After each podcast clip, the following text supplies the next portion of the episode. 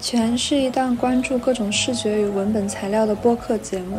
由两位不务正业的艺术史和电影学生主持。我们希望可以用这档节目展开不同角度的对话，为生活带来一点灵感与幽默感。如果有任何想对我们说的话，请电联米拉和大绿的邮箱。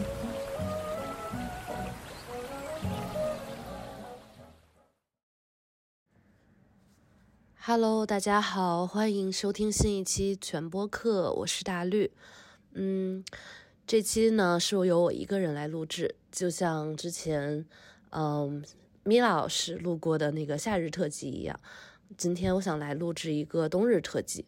我们进行这样的分工呢，也是因为我们都是学生嘛，然后有的日子会比较忙碌，所以我们也想说，在比较忙碌的月份里边，我们可以自己录一期，然后给对方减少一些压力。嗯，所以这个十一月呢，就由我来担当这期播客的录制啦。好，那我们开始。嗯，本期播客呢，可以说是一个冬日影片的推荐合集。在这一期里，我并不想做关于电影细致的分析与对比，而是希望可以创造出一些个适合于冬日的场景。如果听众朋友们偶然置身于这样的场景中，也许可以打开这部电影，获得来自于它的陪伴与安慰。嗯，我觉得这个还蛮难的，因为。嗯，很容易剧透，但我也不希望就是就是给大家 ruin 掉这个观影体验，所以我会试图在不透露剧情的情况下，尽可能的描绘出这部电影的魅力。好，下面是场景一，嗯，在我的想象中呢，这是在工作日，在办公室里疲惫的一天，结束了一天的工作之后呢，虽然想躺在床上盖上棉被，好好的休息一番。但是脑子呢，却怎么也停不下来，觉得不花这个脑子细细的想些什么，真的是一种浪费。那么这部电影也许可以帮你缓缓放下脑子里，嗯，蜿蜒盘绕着的现实的思绪，带领你进入到他通过语言建立的一个冬日故事当中。那么这部电影的名字叫做《坠落的审判》，它也叫《坠楼死亡的剖析》。这部电影呢，以法国的阿尔卑斯山的一桩神秘的死亡事件作为开场。死者是一个有抱负的作家，名字叫 Samuel。嫌疑人是他更加成功的小说家妻子 Sandra。嗯，Sandra 很像他周围的环境，坚韧、疏离又有点冷漠。这部两个半小时的电影，耐心地还原了全部法庭上的场景，包括争吵、辩论、陈述。甚至是尴尬的沉默。这部片子的核心问题只有一个：真的是三爪杀了她的丈夫吗？在法庭上出现了若干指认三爪有罪的证据，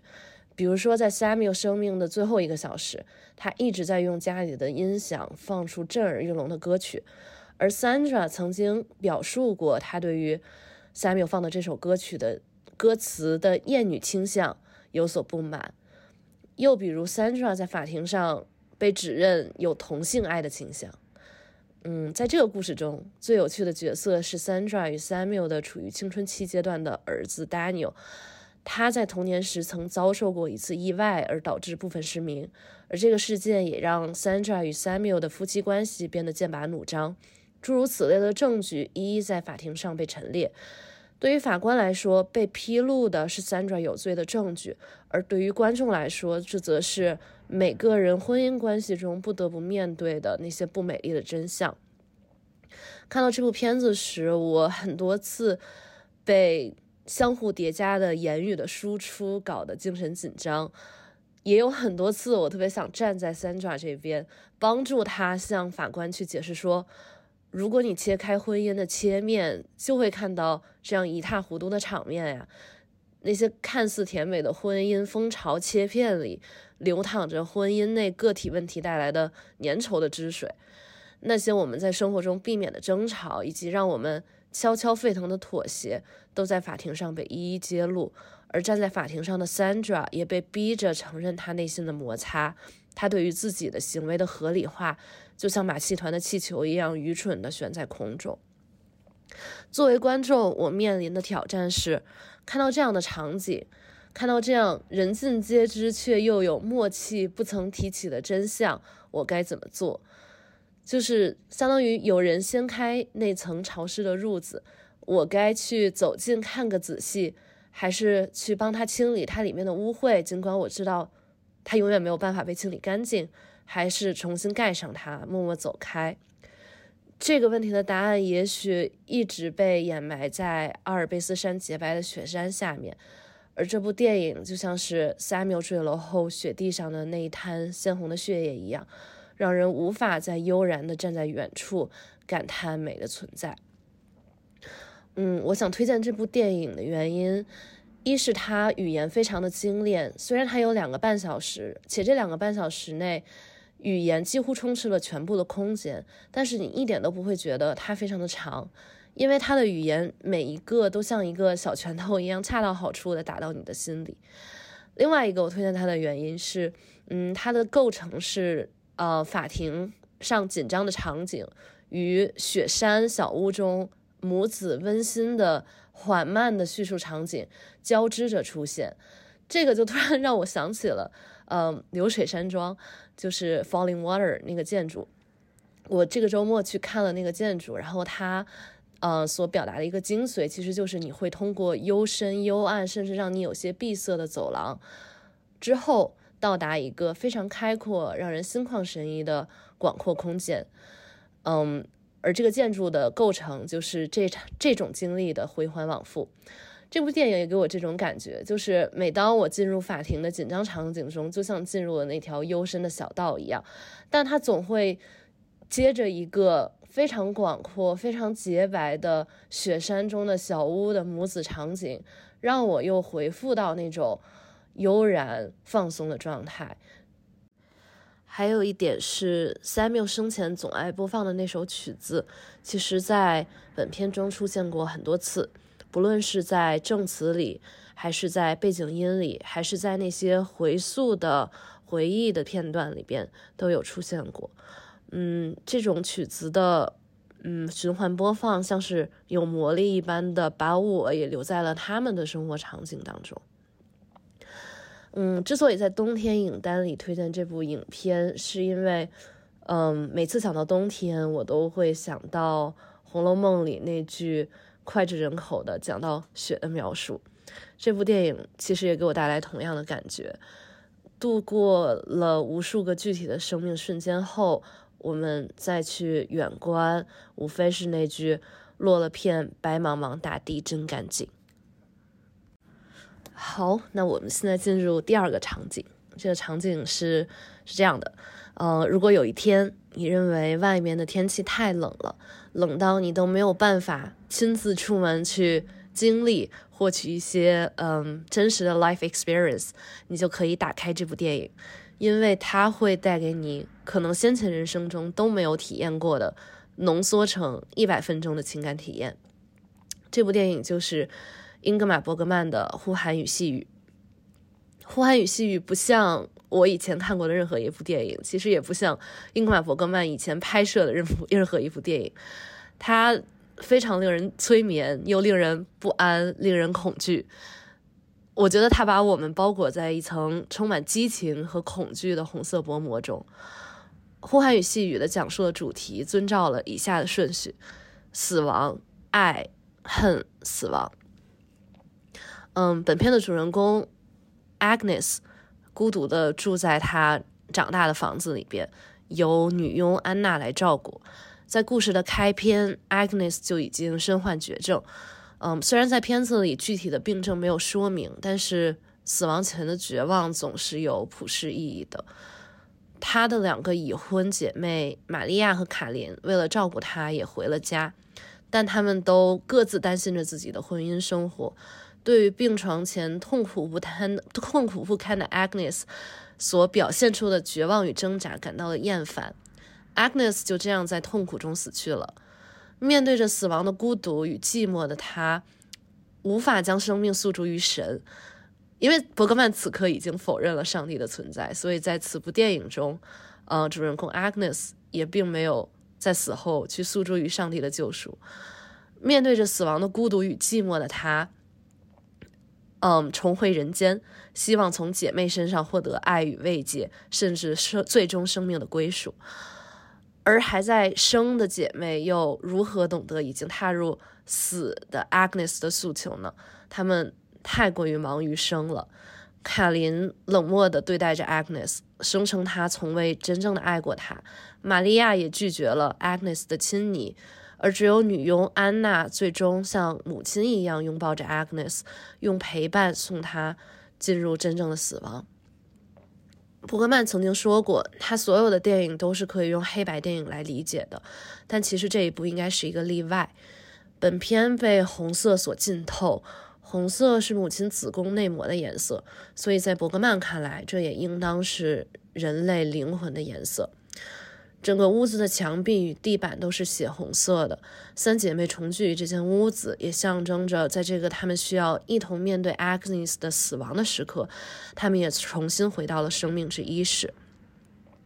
乌曼在影片中短暂出演了母亲的角色，在闪回片段中与母亲在红色光晕中相拥的场景，也表达着同样的主题。另外一个拥有着刺眼的红色的场景出现于卡琳与他父亲的争吵当中，在他们不幸的婚姻终于走到了爆发点之时，卡琳将一块玻璃塞到了自己的阴道当中，并且将血涂抹在嘴唇上，并说道：“这一切都是谎言。”本片另外一个非常富有隐喻的主题其实是触摸。在 Agnes 回到人间之前，他最想要寻求的是触摸，而当他向玛利亚伸出手时，玛利亚却恐惧地跑开了。当他将医生的手放在他的胸口以求慰藉的时候，却被当作是性暗示。而最终，最终只有安娜接受了 Agnes，像母亲一样的用肢体去安慰着他，给予他人最原始的肌肤的需求与这种需求所承载的爱。在影片的整个过程中，Agnes 不断的在寻求爱，却又一次一次的失望，一次一次。哦，第一次死的时候，他寻求上帝之爱，却发现那其实只是一个幻象。复活之后，他寻求亲人之爱，但他的姐妹卡琳冷漠又倔强，玛利亚虚伪又浅薄。他们这样的人是不懂也不会给予出真正的爱的。而真正能给予爱的只有安娜。安娜在早些时间失去了她自己的孩子，所以她在作为 Agnes 的女佣的时候，其实已经将 Agnes 看作了是自己的孩子，正如 Agnes 也将安娜看作是自己的母亲。他们之间两个的爱，并不是两个真实的个体之间的爱，而更多像是生命之爱、爱之爱。嗯，影片的结尾处。Agnes 的死为她的姐妹玛利亚带来了很大的影响与震撼，所以玛利亚提出想要和还健在的姐妹卡琳和解，就像他们小时候那样，可以一起去荡秋千，一起去玩耍，一起互诉衷肠，一起拥抱。而在分割财产后，这两个姐妹的情感又恢复了恶劣的状态。影片最后最后的一个场景是女佣安娜阅读着 Agnes。嗯，在她一生中写的日记，她记录着三姐妹是如何一起在花园里游玩，一起坐在秋千上交谈。在日记里，Agnes 写道：“我想留住这一刻，我想不论发生什么，这就是幸福，不会有比这更美好的了。”在这部影片里，伯格曼用一百分钟的痛苦呼吁着希望。又用最后一分钟的希望诠释了全部的痛苦，所以至今我仍认为这是我看过的描述生死与爱恨电影中最恰当的一部。要解释为什么要在冬天影单里加入这一部呢？就要讲到我之前和米拉的一段对话，就是我们在波士顿的时候，我有问过米拉，就是什么季节是你最喜欢的季节？然后米拉说。嗯，可能用喜欢不太恰当，但是他最有感触的季节是冬天，因为冬天是真的可以冻死人的。然后他当时说那句话之后，我就感受非常震撼。然后现在过去了一两年，这句话也一直留在我的心里。所以我想，就是如果有那么一个季节，最接近生与死的话题，最适合思考这个问题，那一定就是在冬天了吧。所以抱着这样的想法，我就把这部电影推荐给大家。嗯，第三个场景，嗯，它可能不太称得上算是一个场景，因为我一直有一个私心，就是在我心里说到冬天就是安哲了吧。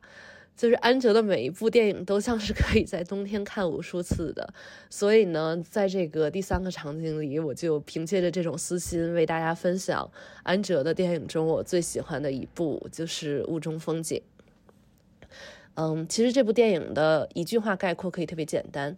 它就是讲述了两个孩子跳上火车离开雅典的家，去德国寻找传说中的父亲的故事。整部电影呢，就是他们的旅程。但是这部电影的内涵并不止这些，孩子们孩子们在孩子们的旅程像是我们一生的隐喻，它讲述着我们如何穿过时间与空间去寻找那个可能根本不存在的东西。嗯，故事的开场是姐姐 Vola 在给弟弟 Alexandra 讲述一个很明显他已经给弟弟讲述了很多遍的故事。这个故事是一开始是一片混乱。后来出现了光明，于是光与黑暗分离，大地与海洋分离，河流、湖泊和山脉就被创造出来了。然后是花朵、树木、动物、鸟类。在这种孜孜不倦的讲述中，两个孩子踏上了他们的旅程。嗯，这部电影我觉得最像我们人生的地方在于，它的叙事其实是一个片段接着一个片段的。孩子们到达了一个地方，发生了一些事情。转而又去了下一个地方，我觉得这很像是我们回忆起自己的经历的一种 pattern，就是总是零落的片段，总是忘却中间的过程。但我觉得更奇妙的是，当看过整个电影之后，你会发现中间每一个完整的事件也无非是这个旅程的过渡。似乎我们的人生就是处于一种永恒的过渡与过渡的衔接当中。嗯，影片中。姐弟两个人遇到了一个旅人，这个旅人说了一段话，他们他这个旅人说：“你们都是有趣的孩子，知道吗？仿佛你不在乎时间的流逝，但我却知道你急着离开，就好像你哪儿也不去，但你却要去某个地方。我，我是一只蜗牛，滑向虚无，我不知道我要去哪里。曾经我以为我知道。”就是看过这个电影，后来再想起来，我觉得这段话就像是整个电影，甚至是安哲的人生观的一个判词。就是我们都知道时间在流逝，但我们却假装自己拥有这些时间。某种程度上，我们都是无知的孩子，在混乱的、没有尽头的时间之旅中进行着旅行。而这部电影让我感动的，也不只是它的如上内容，也是它，嗯。非常丰富的视觉意象与音乐，我印象最深的一个印象是，呃，意象是在孩子们的旅途中，他们遇到一个骑摩托车的年轻男性，他们一起经历了愉快、刺激、悲伤、醒悟的过程，而在这一切都终结后，他们骑行到一个港口，港口的海上有一架轰隆作响的直升机，正在用铁链从海底拉上些来什么。画面定格在那里，三个人望向海面，逐渐升起的是一只巨大的水泥做成的大手雕塑。对于这个雕塑，电影没有任何的解释，它是从其他雕塑上掉下来的一小块吗？它是怎么去到海里的呢？又为什么要被打捞上来？没有任何解释，只有三个人盯着海面的沉默。而那只大手呢，在被直升机拉着慢慢上升。保持着一个手心向下，想要去抓住什么的手势，笼罩着整个天空。飞机飞远了，手也变得越来越小，小到像一只飞鸟。轰隆的声音也逐渐听不见了，天空天空逐渐明澈，大手去笼罩另一片天了。此刻，画面一切，直接进行到下一个时刻与场景当中。安哲便是操纵着这样的节奏感，将整部电影编织成一首诗歌。伴随着这样的节奏感，时而响起的是卡林德鲁为这部电影制作的带有忧伤感的配乐。熟知安哲的观众可能都知道，他最经典的操作是在一部影片里反复播放同一首配乐。这种反复带领着观众不断的去回到某种特定的时空，在那个时空里，有最尽情的快乐，也有最悲伤的忧愁。所以有一瞬间，我觉得安哲创作这部电影很像是我们小时候玩的那个东西南北的折纸，本是一片纯白的、平整的、无聊的纸。被我们折叠出了方向，折叠出了面相，在玩的过程中折叠出了惊喜与失望。然后家里人一声“啊，饭好啦”，我们便把这个纸就是扔在茶几上，然后瞬间那张纸它本身的单苍苍白单调，或者是它的其乐无穷，也都在那一瞬间被我们遗忘掉了。哎呀，我不知道我会不会说的有些抽象，但其实总结这个电影很难，因为我的脑子里都是各种各样非常具体的情节与意象，但我不想把它们都说出来，因为我觉得看这些情节与意象是这部电影最精妙的乐趣。嗯，总之呢，这是一个关于两个孩子旅程的故事。如果想知道旅途中发生了什么，旅途的终结在哪里，就请去看雾中风景。嗯，下一个场景呢，可能会比较轻松，也是一个非常非常具体的场景，就是冬天不是有很多的假期嘛，然后总有和家人其乐融融的待在家里，屋里屋外都是节日的欢欣的场景的时候，这个时候呢，我就会想看一些轻松的，嗯，令人可以看完之后，呃，伸个懒腰，笑一笑，出去抓上水果，迅速的加入家里人的唠嗑。的那种电影，伊丹十三就是一个能制造出这样的电影的导演。其实我之前完全没有听说过他。呃，这个夏天在上海电影节偶然和他的电影的相遇，是今年影节体验中最大的惊喜。所以话不多说，我想推荐的这部电影的名字叫《超市之女》。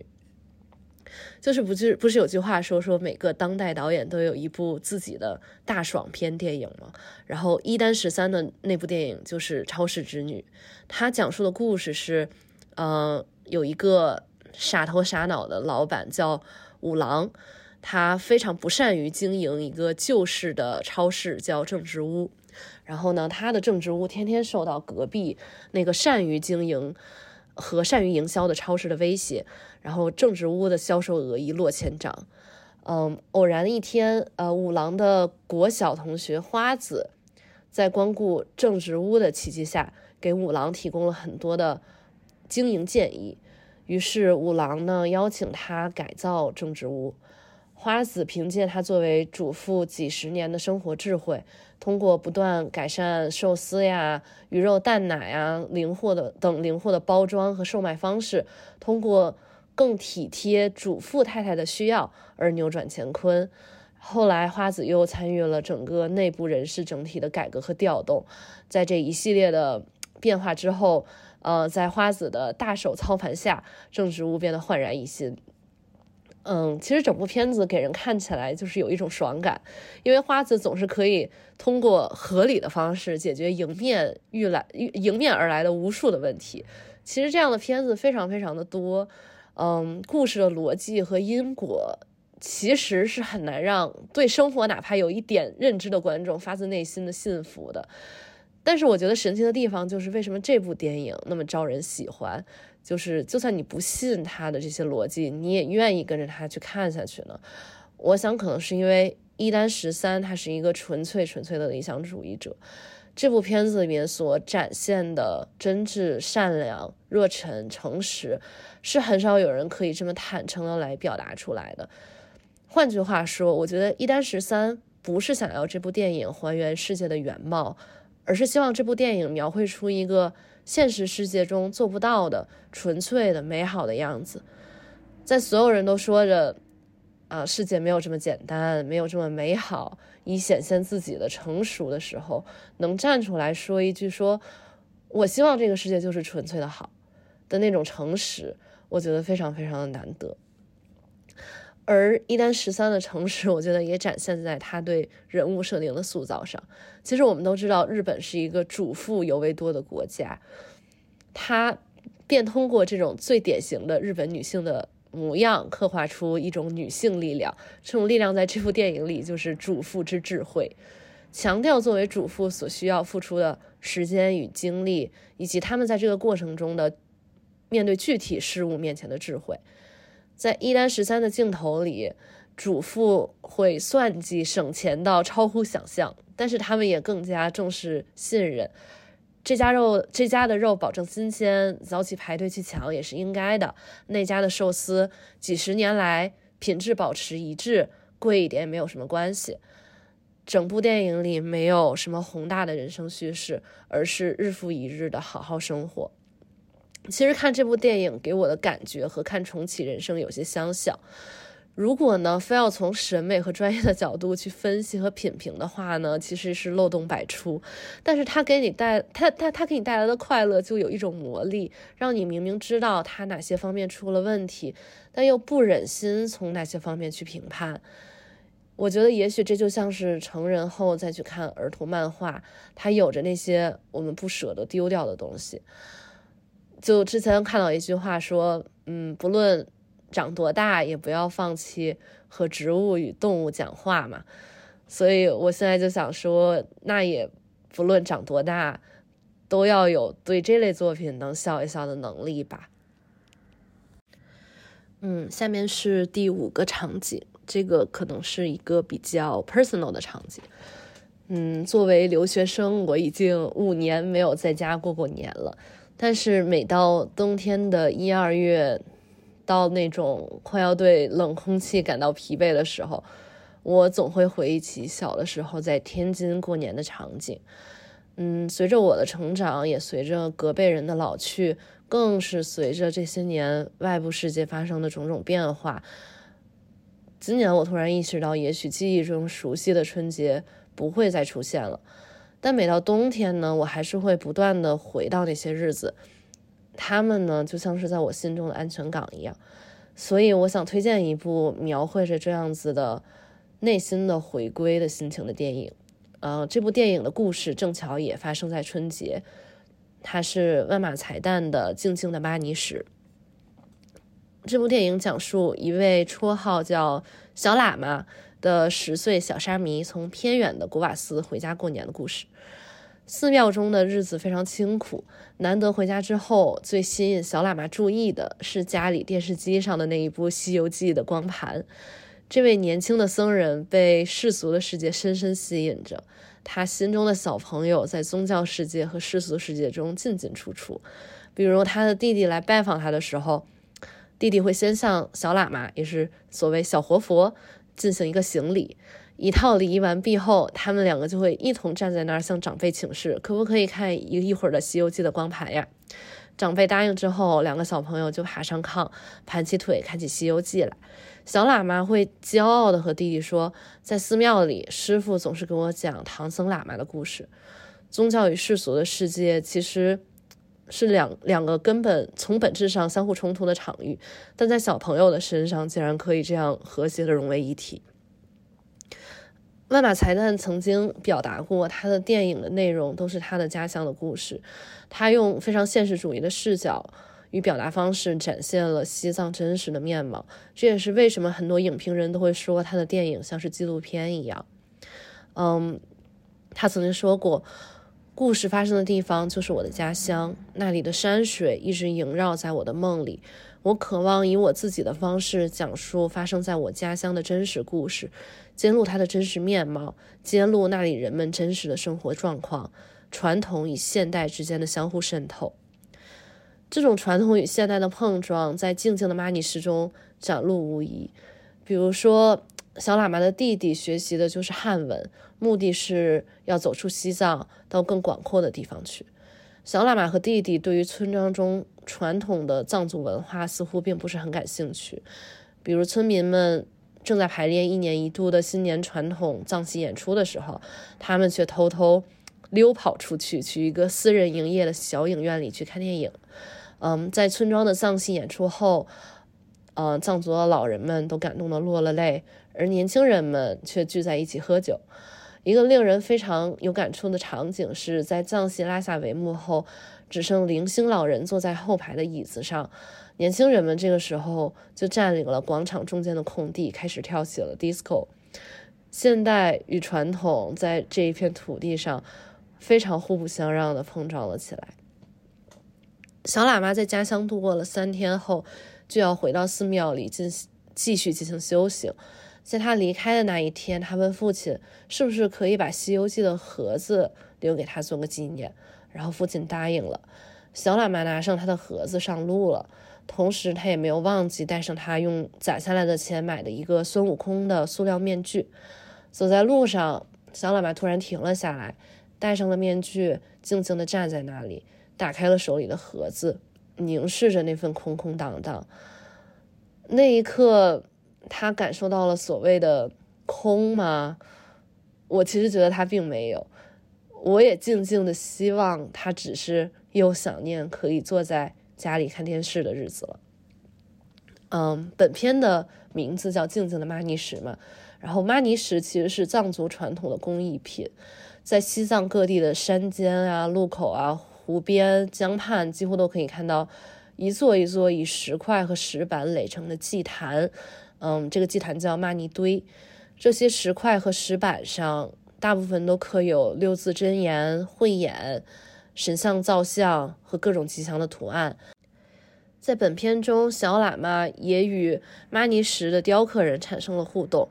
他问雕刻人可不可以刻一块玛尼石送给他，对方爽快地答应了。而三天之后，小喇嘛却从父亲的口中得知，雕刻人在昨天，就是大年初二，骤然去世了。本要送给小喇嘛的玛尼石也没有雕刻完，长辈们。嗯，坐在草地上感叹着：“财富如草间的露珠，生命如风中的残烛，这就是无常啊！你看我今天好好的，也许明天就不在了。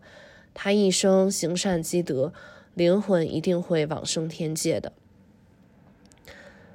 而这之后，小喇嘛就回到了他自己的寺庙中。虽然没有描写，但我们。可以想象，他需要抚平自己心中的波澜与矛盾，将修行的日子继续下去。而这片土地呢，也会有意抚平他内在的变化与冲突吗？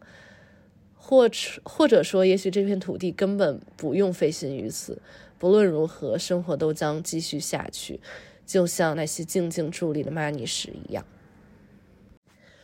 嗯，以上就是我的冬日影单啦。其实这这篇影单它既不全面，可能甚至也不准确。唯一肯定的是，它确实是暴露了我看电影的偏好与审美。但总之呢，希望听到这期播客的朋友们，可以在这个冬日里，在经历到以上描述的场景时，突然想起有这样一部电影可以看看，然后可以为这个漫长的冬日增添一个愉快与悠然的瞬间吧。嗯，以上的这几部电影我都自己尝试搜索了一下，都可以在网上找到资源。如果实在有自己找到不到的、找不到的朋友们呢，也可以加入我们的听友群，然后我可以直接把这个资源分享给大家。好啦，这就是这期啦，我们下期再见。